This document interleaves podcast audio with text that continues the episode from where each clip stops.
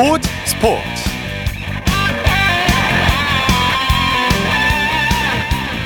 여러분 안녕하십니까? 아나운서 이창진입니다. 항저우 아시안게임에서 역대 최악의 성적을 거둔 한국 남자 농구 대표팀. 이번 아시아컵에서는 젊은 피를 대거 수혈해 자존심 회복에 나섰는데요. 드디어 오늘 아시아컵 조별리그에서 첫 승을 거뒀습니다.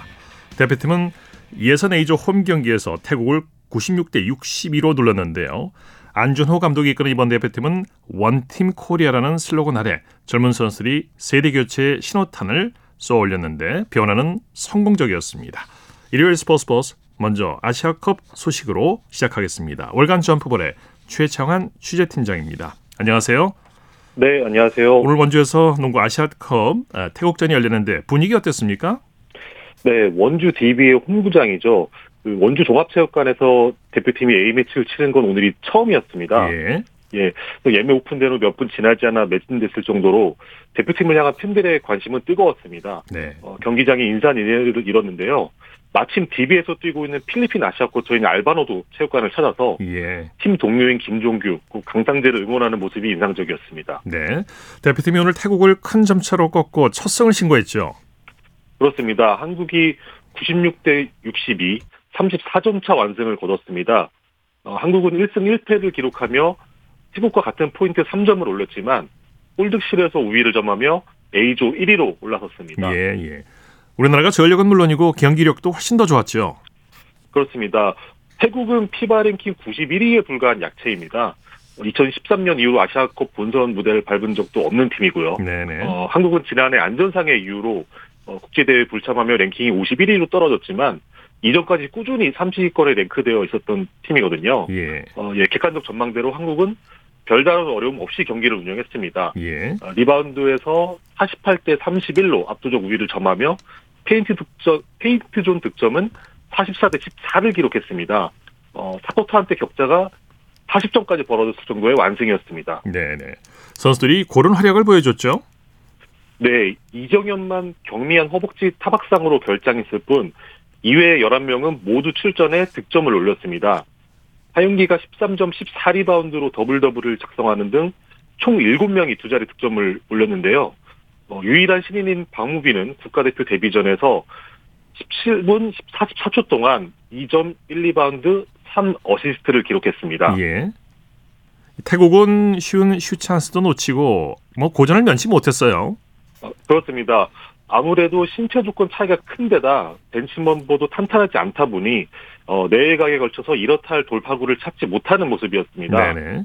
태국은 선발을 제외한 벤치 멤버들이 총 9점에 그쳤습니다. 어, 반면 한국의 벤치 득점은 44점이었거든요. 그러니까 벤치 득점에서 격차가 35점이었고 네. 그것이 곧 경기 결과로 연결됐다고 해도 과언이 아닌 경기였습니다. 네네. 오늘 경기는 대표팀을 이끈 라거나 선수의 마지막 경기가 될 수도 있다면서요. 네, 라거나는 지난 2018년 특별기화 절차를 통해 한국 국적을 취득했는데요. 대한민국 농구협회와의 계약이 오는 5월 31일로 만료가 됩니다. 예. 어, 예, 협회 차원에서 아직 공식 입장을 밝힌 것은 아니지만 어, 30대 후반이라는 나이와 또 최근 몇 년 동안의 경쟁력을 감안하면 재계약 가능성은 상당히 낮은 편인데요. 그래서 라거나 역시 태국과의 경기가 끝나자마자 어, 자신의 SNS에 장문의 글을 남겼습니다. 예, 예. 어, 라거나는 위대한 국가의 대표로 뛴 마지막 경기였다. 어, 6년이라는 긴 여정을 함께해준 코칭 스태프 그리고 동료들에게 감사드린다라며 대표팀 작별 인사를 남겼습니다. 네, 네. 작별 인사를 했군요. 그렇습니다. 네. 이 안준호 감독이 부임한 후 첫 승리라서 의미가 더 컸을 것 같아요. 네, 안준호 감독은 2011년 삼성 감독에서 물러난 후 12년 동안 지도자 경력을 쌓지 못하고 있던 감독이었거든요. 예. 예, 사실 오랜 공백기에 대한 우려의 시선이 있었고 안준호 감독 스스로도 어, 우려에 대해서 잘 알고 있지만 빠른 시일 내에 안정된 경기력을 보여주겠다며 아시아컵 예선을 준비를 해왔는데요. 예. 어, 실제 안준호 감독 최대 한국은 두 경기에서 앞으로를 기대할 수 있는 경쟁력을 보여줬습니다. 어, 비록 역전패했지만 랭킹 4위 호주를 상대로 팽팽한 승부를 펼친 경험이 있고요. 예. 그리고 태국과의 경기에서도 폭넓게 선수를 기용하며 세대 교체를 진행했습니다. 네. 어, 예, 안준호 감독은 세대 교체를 인위적으로 할 수는 없고 시즌 도중 합류하느라 선수들이 체력적으로 힘들었을 것이다. 어, 앞으로 더욱 누가 들어오더라도 잘 적응할 수 있게 대표팀을 잘 만들어 가겠다며 각오를 다졌습니다. 네. 우리나라도 태국도 1승 1패가 됐는데 조별리그 3, 4차전은 언제 열립니까? 네, 조별리그 3, 4차전은 윈도우 2라고 표기가 되는데요. 오는 11월 21일 인도네시아 그리고 24일 호주를 상대로 홈 경기를 치릅니다. 예. 어, 장소는 추후에 발표될 예정이고 어, 홈앤어웨이 형식의 이 조별리그는 내년 2월 23일까지 진행됩니다. 네. 어, 한국은 1960년 초대 대회가 열린 후 아시아컵 본선에 오르지 못한 적이 한 번도 없거든요. 예. 어, 이번 대회 역시 A조에서는 호주에 이어 2강으로 평가되고 있기 때문에 어, 본선에 진출할 가능성은 상당히 높은 상황입니다. 네. 자, 여자 프로농구 소식 살펴볼까요? BNK가 우리은행을 꺾고 시즌 마지막 홈 경기를 승리로 장식했네요. 그렇습니다. BNK가 71대 57로 승리하며 최하위 탈출의 신라 같은 희망을 이어갔습니다. 네. 어, BNK는 시즌 종료까지 한 경기를 남겨두고 있는데요. 이 경기를 반드시 이겨야 합니다. 예. 어, 그리고 5위 신한은행이 남은 두 경기에서 모두 져야 BNK가 골득실에서 앞서며 어, 최하위를 벗어나게 되는 상황이거든요. 뭐 5위나 6위나 플레이오프에 못 오르는 건 마찬가지지만 그래도 탈골지는 프로 선수들에게 남은 마지막 자존심입니다. 네. 어, 플레이오프 진출팀은 모두 가려졌지만 아직 5, 6위가 결정되지 않은 상태이기 때문에 시즌 막판까지 치열한 싸움이 계속될 것으로 예상이 됩니다. 네. BNK의 간절함이 통한 듯해요. 경기 내내 우리은행을 압도했죠.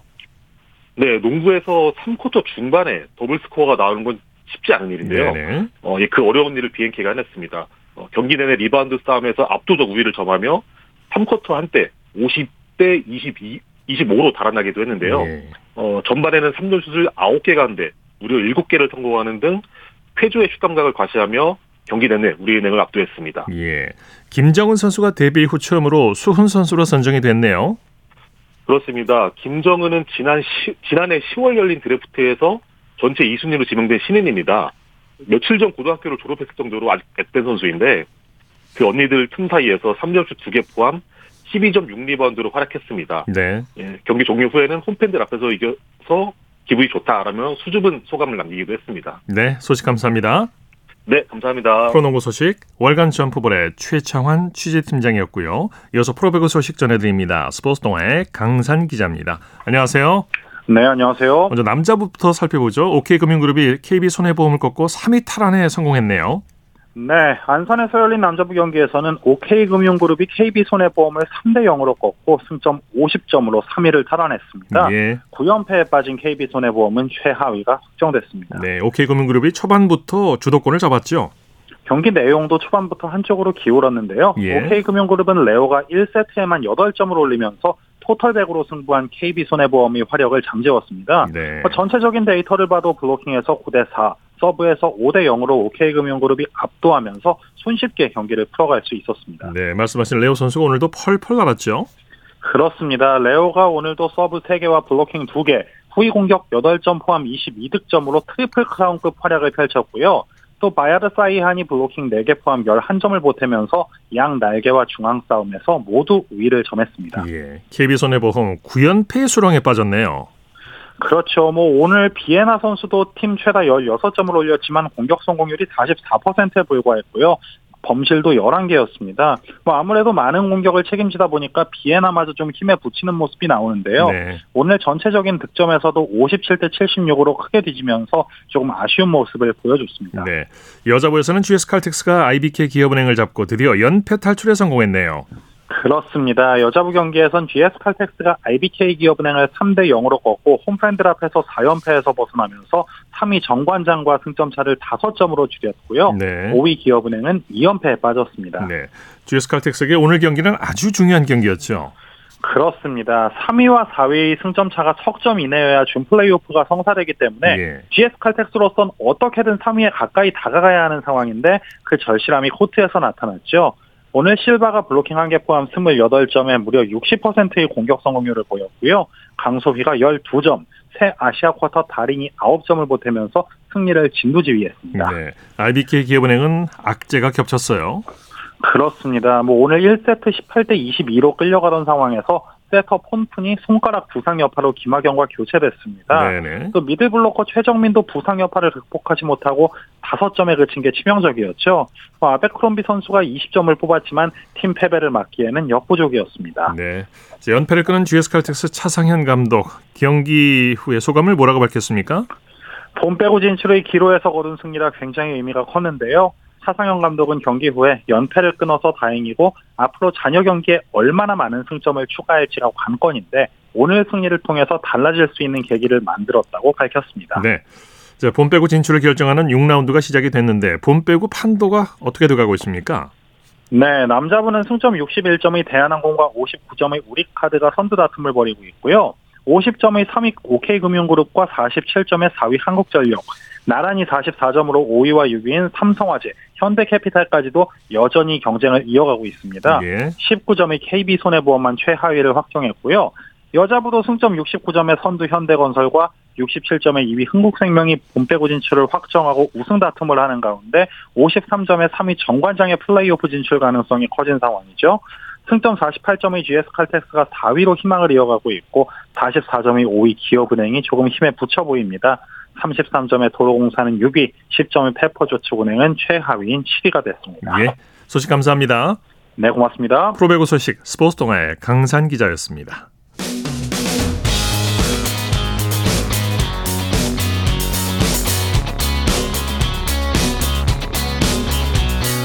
따뜻한 비판이 있습니다. 냉철한 분석이 있습니다. 스포츠 스포츠 일요일 스포츠 스포츠 생방송으로 함께하고 계십니다. 9시 32분 지나고 있습니다. 이어서 축구 소식입니다. 베스트 11의 임기환 기자와 함께합니다. 안녕하세요. 네, 안녕하세요. 김민재 선수가 소속팀 바이런 민헨의 3연패 탈출을 뒷받침했죠? 네, 그렇습니다. 바이에른 미넨이 라이프치히와 분데스리가 23라운드 경기를 치렀습니다. 어, 김민재는 벤치에서 출발해 후반 36분 교체 투입, 투입되어 10분가량을 소화했습니다. 예. 이번 시즌 첫 벤치 스타트입니다. 이유는 있었습니다. 토마스 투엘 감독은 김민재가 지쳐있어 휴식을 주기 위해 선발 명단에서 제외했다라고 설명했습니다. 예, 예. 아시안컵을 치르고 돌아온 터라 체력적으로 힘든 상황인데요. 투엘 감독이 선수의 체력을 안배해주면서 리그 우승 경쟁에 한 번 더 불을 붙여보려는 보관으로 여겨집니다. 네. 해리 케인의 분데스리가 한 시즌 최다골 도전이 계속되고 있죠? 해리케인이 또다시 날아올랐습니다. 어, 앞서 말씀드린 라이프치히와의 리그 23라운드 경기죠. 이 경기에서 멀티골을 터뜨리며 소속팀의 2대1 승리에 앞장섰습니다. 예. 어, 케인은 후반 11분 무시알라의 패스를 받아 페널티 박스 안쪽에서 강력한 왼발 슈팅으로 선제골 및 리그 26호 골을 터뜨렸습니다. 이후 후반 추가 시간 1분 1대1로 비기는 상황에서 추포모팅 선수의 패스를 받아 왼발 하프 발리 슈팅으로 다시 한번 라이프치히의 골망을 갈랐습니다. 예. 현재 경기당 득점력이 1.17골이거든요. 예. 이를 34경기로 환산하면 40골이 나옵니다. 현재 분데스리가의 한 시즌 최다골 기록은 어, 2021 시즌 로베르트 레반도프스키 선수가 기록한 41골입니다. 네. 어, 뮌헨의 신임 공격수가 전임 공격수의 기록을 깰 수 있을지 주목됩니다. 네. 대표팀 공격수 정우영 선수는 오랜만에 선발 출전 기회를 잡았죠. 네, 그렇습니다. 정우영이 퀼런가의 홈 경기에서 오른 측면 공격수로 선발 출전했습니다. 어, 65분 가량을 소화를 했고요. 지난해 11월 5일 하이덴하임과 치른 10라운드 이후 13경기 만입니다. 정우영은 후반 20분 살라스 선수와 교체되기 전까지 활발한 움직임을 보이며 득점을 노렸습니다. 네. 어, 그렇지만 공격 포인트를 만들어내지 못했고요. 어, 슈투트가르트는 후반 8분 엔조 미요의 선제골로 앞서 나갔지만 9분 뒤 마텔 선수에게 동점골을 허용하며 1대1 무승부에 그쳤습니다. 네, 네. 지금 현재 15승 2무 6패 승점 47로 3위를 달리고 있습니다. 예, 예.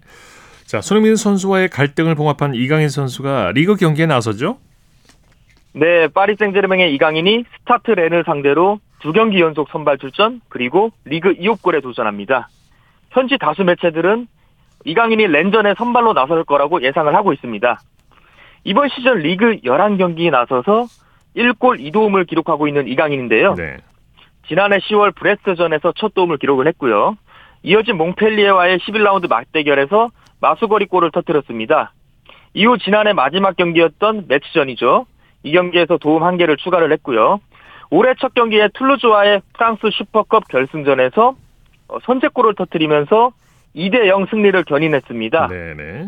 파리 입단 후 첫 번째 트로피를 들여올렸고요. 이후 아시안컵에 참가를 했고 대회 종료 후 선배 손흥민 선수와의 다툼이 수면위로 드러나며 네. 좀 힘든 시기를 보냈었던 이강인인데 어, 런던으로 직접 찾아가서 어, 좀 사과를 했었죠. 그렇죠. 어, 그리고 그렇게 갈등을 봉합하고 나서 치르는 첫 경기인데 어, 속세포를 터뜨릴 수 있을지 주목됩니다. 예. 맨체스터 유나이티드가 또 한 번 최악의 기록을 썼죠. 아, 무려 21년 만에 안방에서 풀럼에 패했습니다. 예. 어, 맨유 홈구장이 뭐 유명하잖아요. 원정팀의 무덤으로 불리는데요. 예, 예. 어, 그런데 이번 올드 트래포드에서 열린 풀럼전에서 경기 종료 직전에 역전골을 허용했습니다. 예. 어, 그러면서 1대2 쓰라린 패배를 안았고요. 어, 맨유가 홈에서 풀럼에 패한 건 2003년 10월 이후 처음입니다. 예. 원정을 통틀어서도 풀럼에 진 적은 15년 전으로 거슬러 올라가는데요. 예. 2009년 12월 이후 홈과 원정을 통틀어, 통틀어서 한 번도 맨유, 맨유를 이기지 못한 풀럼입니다. 예. 어, 그런데 이날 또 감격적 승리를 거뒀습니다. 경기 내용에서도 풀럼이 앞섰어요. 네, 네, 그렇습니다. 네. 어, 최근 맨유가 새로운 구단주를 맞이를 했는데요. 그렇죠. 어, 글로벌 화학 그룹 이네오스의 창립자입니다. 억만장자로 유명한 랫클리프가 맨시티와 리버풀을 넘어서 맨유를 세계 최고의 구단으로 올려놓겠다라고 네네. 취임 일성을 밝혔었거든요. 이런 구단주의 포부와 달리 텐하흐의 맨유는 시즌 10패째를 당하고 말았습니다. 네네. 어, 리그 6위까지 어, 쳐져 있고요.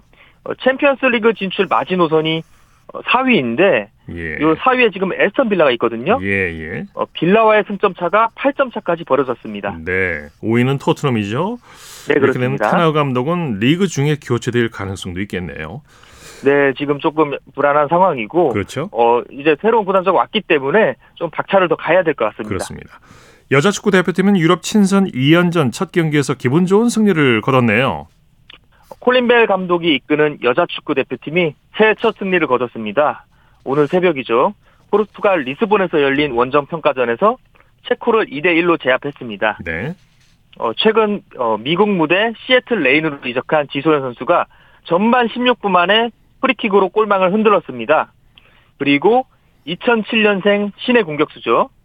KC 유진페어 선수가 후반 시작과 동시에 추가골을 터뜨렸습니다. 어, 벨로는 후반 8분 체코에게 한 골을 허용했지만 이후 주도권을 잃지 않고 2대1로 경기를 마무리했습니다. 예. 어, 기분 좋은 승리를 거둔 대표팀은 오늘 28일 홈팀 포르투갈과 두 번째 평가전을 치릅니다. 예. 이상승세 계속 이어갔으면 좋겠습니다. 우승 후보 전북 현대가 3월 1일 전주에서 개막전을 치르죠? 어, K리그 개막이 얼마 남지 않았습니다. 어, 가장 큰 관심사 중 하나가 어, 전북 현대의 명가 재건인데요. 예. 어, 전북이 다음 달 1일 어, 대전 하나 시티즌을 전주 월드컵 경기장으로 불러들입니다. 어, 이후 맞수인 울산 HD와 아시아 챔피언스 리그 8강전에서 격돌을 합니다. 네. 어, 전북이 다 아시, 아시 다시피 K리그 통산 최다 우승 기록을 갖고 있는 리그 최고의 명문 아닙니까? 예. 총 9차례 우승을 차지했고요. 이번 시즌을 앞두고는 티아고, 김태환 등 공격과 수비 양면에서 전력 보강을 마쳤습니다. 그리고 동계 전지 훈련을 통해 조직력을 끌어올렸고요. 어, 리그는 물론 아시아 챔피언스 리그 우승까지도 정조준하고 있는데 첫 선을 보일 시즌 개막전에 관심이 집중되고 있습니다. 네네. 최근 K리그에서 보기 드문 감독 장기 재계약 소식이 들려왔죠? 네, 정말 보기 드문 소식인데요. 어, K리그 2 부천 FC 199의 이영민 감독이 어, 최근 재계약 주인공이 됐습니다. 네네. 오늘 출정식에서 부천 구단이 이 감독과의 계약 연장을 발표를 했고요. 어, 체결식까지 진행을 했습니다. 예. 이번 재계약에 따라 이 감독은 2026 시즌이죠.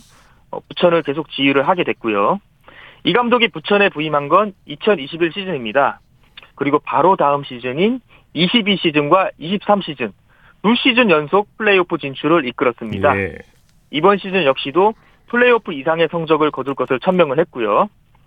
어, 이 감독의 특징이 올림픽 대표팀 스타 안재준 선수가 대표적이죠. 예. 어, 이런 유망주를 키우는데 일가견이 있는 감독입니다. 이러한 역량을 인정받아 부천 구단 역사상 최초로 4시즌 연속 지휘 기록을 세우게 되었습니다. 어, 부천과 함께한 3시즌 동안 어, 114경기를 치르면서 42승 30무 42패 기록도 좋습니다. 네. 이번 시즌 역시도 기대되는 상황입니다. 네, 소식 감사합니다. 네, 고맙습니다. 축구 소식 베스트 11의 임기환 기자였고요. 이어서 한 주간 이슈가 됐던 스포츠계 소식을 집중 분석해보는 최동호의 스포츠 칼럼 시간입니다. 자, 부산에서 열린 세계 탁구 선수권 대회에서 남녀 대표팀이 모든 경기를 다 마쳤습니다. 최동원 씨와 함께 세계 탁구 선수권 대회 정리해 보겠습니다. 안녕하십니까? 예, 안녕하세요. 자, 남자는 준결승전, 여자는 8강전에서 모두 아쉽게 중국에 패했죠. 어, 예, 그렇습니다. 예, 여자 대표팀은 8강전에서 예, 중국의 0대 3으로 패했고요. 어, 남자 대표팀은 준결승전에서 중국의 2대 3으로 역전패해서 어, 결승전 진출에 실패했습니다. 남자 대표팀은 뭐 중국에 패했지만 이 4회 연속 동메달을 따냈고요. 예. 어, 탁구는 매번 같은 흐름이죠. 그러니까 우리 대표팀이 8강이나 4강까지 올라가는데 중국을 만나게 되면은 결승 진출에 실패하는 이런 패턴이 계속해서 반복이 되고 있습니다. 예. 아, 이제 그나마 이번에 남자 대표팀이 준결승전에서 중국을 만나서 무려 3시간 30분에 걸친 예. 이 풀 매치 접전을 펼친 거는 성과라고 할 수가 있겠고요. 어, 이번 세계 선수권 대회 남자 대표팀 선전 또 여자 대표팀에 있어 신유빈 선수의 부진 네, 이렇게 네. 요약할 수가 있습니다. 네. 남자 대표팀부터 살펴보죠. 어제 중국에 2대 3으로 역전패를 당했지만 정말 잘했다는 평가가 나왔죠. 어, 예, 그렇습니다. 어, 제 경기에 나섰던 이 중국 대표팀 3명이, 어, 세계 랭킹 1, 2, 3위 선수거든요. 예. 어, 우리 대표팀의 장우진 선수, 첫 번째 단식에서 세계 랭킹 2위 왕추친 선수를 3대1로 이겼고요. 어, 두 번째 단식에서 임종훈 선수가 세계 랭킹 1위 판정둥 선수에게 0대 3으로 패했습니다. 네. 어, 세 번째 단식에서 이상수 선수가 세계 랭킹 3위 마룽 선수를 3대 2로 이겼는데요. 네 번째 단식과 다섯 번째 단식에서 연달아 패하면서 역전패를 당했습니다. 네. 하지만 남자 대표팀 매 경기마다 접전을 펼쳤고요. 뜨거운 응원을 받았는데 이 졌지만 잘 싸웠다 이런 평가를 예. 받았죠. 유승민 조직위원장이 우리 선수들 경기를 보고 소름이 끼쳤다 이런 말까지 했다는데 예. 네, 남자 대표팀 선수들 중국하고 해볼만 하다는 자신감을 얻었다는 게 중요하죠. 어, 예, 그렇죠. 이 유승민 공동조직위원장이 소름이 끼쳤다라는 말을 했거든요. 예. 자, 그런데 사실 이 얘기는 우리 선수들이 이렇게 잘하는데도 이 중국 선수들이 흔들리지 않아서 소름이 끼, 끼쳤다 이 뜻이거든요. 네. 자, 그런데 우리 선수들이 이렇게 잘할 수 있다는 것이 전제가 된 얘기이기 때문에 우리 대표팀 어, 중국과 한번 해볼만 하다. 뭐 이런 자신감을 이번 대회를 통해서 얻었다 이렇게 볼 수도 있겠죠. 네네. 여자 대표팀은 8강에서 중국에 패했는데요. 말씀하신 대로 에이스 신유빈 선수가 부진했죠. 어, 예, 그렇습니다. 이 신유빈 선수 여자 단식 세계 랭킹 8위거든요. 이번 대회에서 어, 자신보다 이 세계 랭킹이 낮은 선수에게 연달아 패했습니다. 네. 어, 이 조별리그 푸에르토리코전에서 이 아리아나 디아스 선수에게 패했고 16강전 브라질전에서도 세계 랭킹 22위 이 브루나 다카시 선수에게 졌습니다. 네네. 어, 또 이 중국과의 8강전에서는 세계 랭킹 2위 왕이리 선수와 만났는데 아, 실력 차를 드러내면, 드러내면서 졌고요. 예. 아, 대표팀 에이스의 역할을 해내지 못했다. 이렇게 좀 볼 수 있겠죠. 네네. 신유빈 선수 아직 20살인데 아직 갈 길이 멉니다. 네, 그런데 도쿄올림픽에서 주목받았던 같은 또래 유망주 안세영, 황선호 선수에 비하면 조금 비교하자면 발전 속도가 좀 더딘 편이죠. 어, 예, 그렇죠. 어, 이 안세영 선수가 올해 22살이고요. 이 황선우 선수가 21살, 신유빈 선수가 20살이거든요. 네.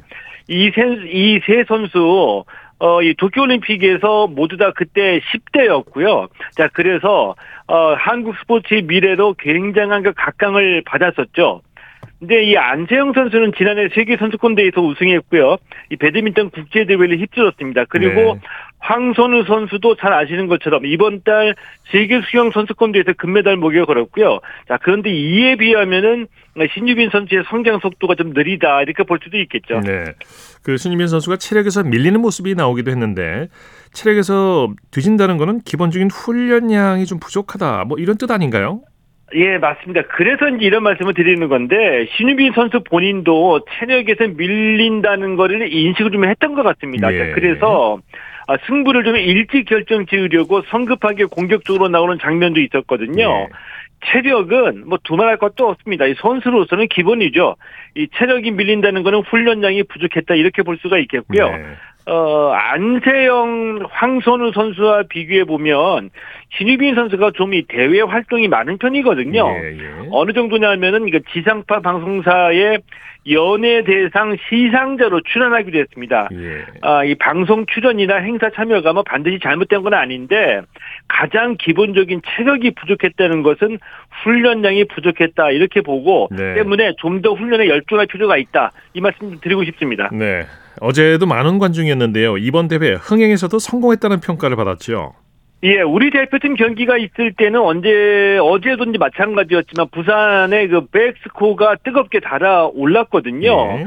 어, 유승민 공동 조직위원장은 어제 기준으로 입장 수익이 목표치 대비 90%를 달성했다 이렇게 밝혔습니다. 예. 대한탁구협회 이번 대회 성공을 바탕으로 어, 세계 선수권 대회 개인전도 유치하겠다. 아, 이렇게 얘기 바- 밝히기도 했습니다. 네, 말씀 감사합니다. 예, 고맙습니다. 최동호의 스포츠 칼럼 스포츠 평론가 최동원 씨였습니다. 쳤다 하면 홈런이고 슛 골이고 각본 없는 한편의 드라마 그것이 바로 그것이 바로 손에 잡힌 우승 트로피 목에 걸린 그 배달 너와 내가 하나 되는 그것이 바로 그것이 바로 그것이 바로 꿈꾸던 스포츠 꿈꾸던 스포츠 꿈꾸던 스포츠 일요일 스포츠 스포츠 함께하고 계십니다. 9시 47분 지나고 있습니다.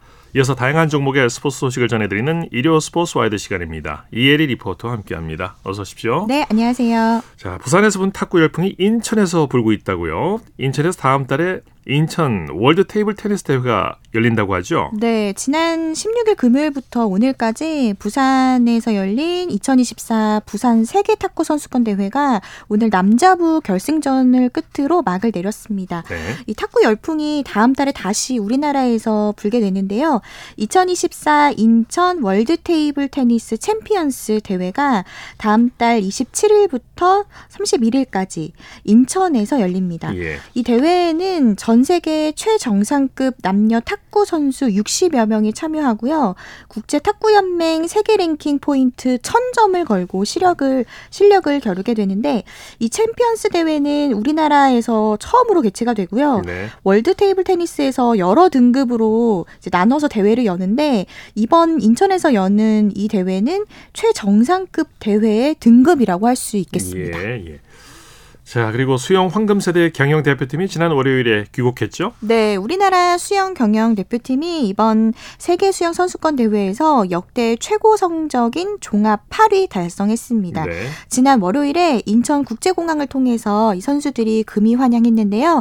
황선우 선수 소감 준비했습니다. 지난 19일 월요일 KBS 9시 뉴스입니다. 세계 수영 선수권 대회에서 역대 최고 성적인 종합 8위 달성에 앞장선 경영 대표팀이 금이 환영했습니다. 반짝이는 금메달과 은메달을 목에 걸고 입국장에 들어선 선수들. 이번 대회 우리 대표팀은 경영에서 금메달 2개와 은메달 1개, 다이빙 동메달 2개로 사상 첫 톱10에 진입했는데요. 특히 단체전인 개영 800m 은메달이 값졌습니다. 파리올림픽도 기대해 보겠습니다. 계영 800m podium이 정말 꿈의 무대가 아닌 정말 우리 멤버들과 같이 만들어갈 수 있는 그런 무대라고 생각이 들어서 남은 5개월 동안 잘 준비해서 파리올림픽까지 열심히 달려보겠습니다. 네. 그리고 높이뛰기 우상혁이 올해 두 번째 국제 대회 네흐비즈디 대회에서 우승을 차지했죠. 네, 스마일 점퍼 우상혁이 올해 두 번째 국제 대회 우승을 차지했습니다. 어, 우상혁이 지난 어 이제 실 실내 시즌 목표인 세계 실내 육상 선수권 2연패 도전에 나서게 되는데요. 예. 우상혁이 우리나라 시간으로 지난 21일 수요일에 체코 네흐비즈디에서 열린 2024 세계 육상 연맹 인도어 투어 네흐비즈디 대회 남자 높이뛰기 경기에서 3차 시기 만에 2m 30을 넘어서 정상에 올랐습니다. 예. 이날 우상혁은 2021년에 이 벨기에 토머스 카이르 모이가 작성한 2m 27을 3cm 넘어선 이 대회 신기록을 세워서 시상대의 가장 높은 곳에 올라섰는데요. 2024 세계 실내 선수권 대회는 다음 달 1일부터 3일까지 글래스고에서 열립니다. 네. 우리 우상혁은 우리나라 시간으로 3월 3일 오후 8시 50분에 시작하는 남자 높이뛰기 결선에서 대회 2연패 도전합니다. 네. 김장우 선수가 아시아 실내 육상 선수권 대회에서 남자 세단 뛰기 종목에서 은메달을 목에 걸었죠. 네, 김장우가 우리나라 시간으로 지난 21일 수요일에 이란에서 열린 남자 세단 뛰기 결선에서 16m 37을 뛰어 넘어서 2위에 올랐습니다. 무엇보다 이 은메달은 이번 대회에서 우리나라가 딴 유일한 메달이기도 한데요. 그렇군요. 네, 우리나라는 지난해 이 대회 남자 세단 뛰기에서 유규민 선수가 동메달 차지했는데 이번 대회에 유규민 선수가 또 참가를 했습니다. 15m 64로 6위에 머물렀고요. 한편 이 북한의 육상 간판인 조금영은 남자 60m 결선에 참가를 해서 6초 66이라는 기록으로 동메달을 목에 걸었습니다. 그렇군요. 자, 여자 스피드 스케이팅 2005년생 이나현이 올해 주니어 무대 역사를 새로 쓰고 있어요. 네, 이나현이 우리나라 시간으로 지난 1월 21일에 미국 유타주 솔트레이크 시티 유타 올림픽 오벌에서 열린 2023-2024 이 국제 빙상 경기 연맹 스피드 스케이팅 4대륙 선수권 대회 여자 500m에서 37초 48의 이 주니어 한국 신기록을 세웠습니다. 그리고 일주일 뒤인 28일에는 이 ISU 월드컵 5차 대회 여자 500m에서 37초 34로 결승선에 통과해서 주니어 세계 기록을 또 갈아치웠는데요. 네. 우리나라 선수가 이 종목 주니어 세계 기록을 세운 건 2007년에 이상화, 2017년에 김민선이었는데 이 선수들 이후에 이나현이 기록을 세웠고요. 또 이번 시즌에 이나현 선수 월드컵 시리즈에 참가해서 세계 최고의 성인 선수들과 경쟁을 했는데요. 월드컵 랭킹 12위에 올랐습니다. 네. 일요 스포츠 와이드 이혜리 리포터와 함께했습니다. 수고했습니다. 네, 고맙습니다.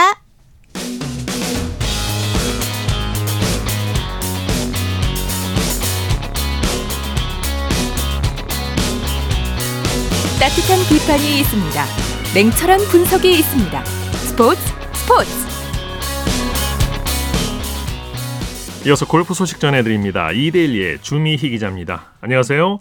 네, 안녕하세요. 자, 오늘 끝난 혼다 LPGA 타일랜드에서 김세영, 최혜진 선수가 공동 3위를 기록했죠. 네, 오늘 태국 톰부리의 시암 컨트리 클럽에서 미국 LPGA 투어 혼다 LPGA 타일랜드 최종의 4라운드 경기가 열렸습니다.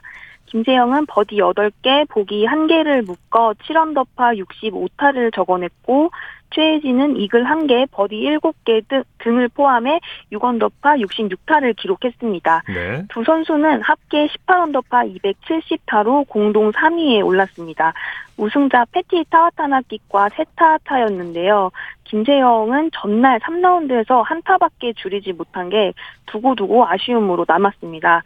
LPGA 투어 통산 12승의 김세영은 2020년 11월 펠리컨 챔피언십 이후 부진에 빠졌는데 네. 그래도 이번 대회를 통해 부활의 신호탄을 쐈습니다. 또 2022년 LPGA 투어에 데뷔한 최혜진도 2년 동안 우승이 없었는데요. 시즌 초반 출발이 좋은 만큼 올해 첫 우승을 차지할지 관심이 모입니다. 네. 이외에 김효주가 17언더파 공동 5위, 유혜란이 15언더파 공동 9위에 오르면서 한국 선수 4명이 톱10에 이름을 올렸습니다. 예. 예. 태국의 타와타나깃은 무려 3년 만에 투어 정상에 올랐죠. 네, 태국 홈팬들의 열렬한 응원을 받으면서 경기한 타와타나깃은 여유 있는 선두를 달리면서 우승을 눈앞에 둔 듯 했는데요. 이글 찬스를 만들 수 있는 15번 홀에서 보기를 기록했고 9타를 줄인 스위스의 알반 발렌수엘라와 공동 선두가 됐습니다. 네. 또 타와타나낏은 공동 선두로 마지막 18번 홀을 들어섰습니다. 여기서 버디를 하지 못하면 연장전을 치러야 하는 상황이었는데요. 네네. 파5 홀인 18번 홀 그린 앞에서 칩샷을 홀 바로 옆에 붙여 버디를 잡고 개인 통산 두 번째 LPGA 투어 우승을 차지했습니다. 예. 2021년 4월 메이저 대회 ANA 인스피레이션 우승 이후 3년 만에 LPGA 투어 정상에 복귀했고요. 또 지난주 유럽 투어에서 우승해서 2주 연속 우승 트로피를 들어 올렸습니다. 네 네. 자, 잊혀진 천재 앤서니 킴이 리브 골프로 필드에 복귀한다는 소식이 있네요. 네, 오늘 미국 현지 언론들이 일제히 앤서니 킴이 3월 사우디아라비아에서 열리는 리브 골프 대회에 출전한다고 보도했습니다. 리브 골프나 앤서니 킴 공식 발표는 아니지만 미국 주요 골프 매체들이 보도한 만큼 큰 이변이 없는 한 3월 1일 개막하는 리브 골프 3차 제다 대회에서 복귀할 걸로 보입니다. 네네. 자, 앤서니 킴이 2008년부터 세계 정상급 선수로 주목을 받았었죠. 네, 1985년 미국 교포 선수인데요. 앤서니 킴은 골프 황제 타이거 우즈와 비견될 정도로 아마추어 무대부터 제패했던 강자였습니다. 예.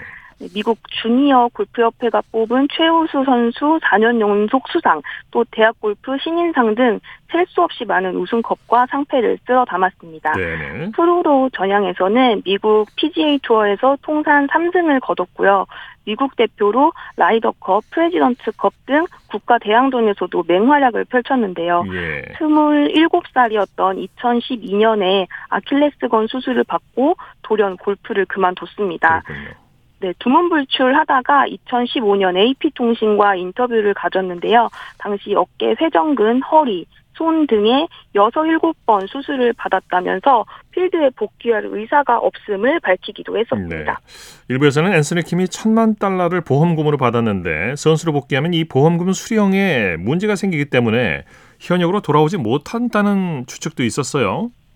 네, 하지만 리브 골프는 사우디아라비아 국부 펀드 PIF의 지원을 받아 막대한 자금력을 갖춘 집단이기 때문에 리브 골프가 천만 달러 보험금보다 더 많은 계약금을 앤서니 김에게 지급하고 그래서 앤서니 김이 리브 골프로 계약한 걸로 추정된다는 이런 추측들이 대부분입니다. 예. 또 현지 언론들은 그렉 노먼인 그 리브 골프 CEO가 앤서니 김과 협상에 직접 참여했고 이 부분이 그의 복귀를 설득한 가장 큰 요인이라고 설명했습니다. 그렇군요. 자, 소식 감사합니다. 네, 감사합니다. 골프 소식 이데일리의 주미희 기자였습니다. 스포츠 스포츠 오늘 준비한 소식은 여기까지고요. 내일은 8시 30분부터 들으실 수 있습니다. 함께해 주신 여러분 고맙습니다. 지금까지 아나운서 이창진이었습니다. 스포츠 스포츠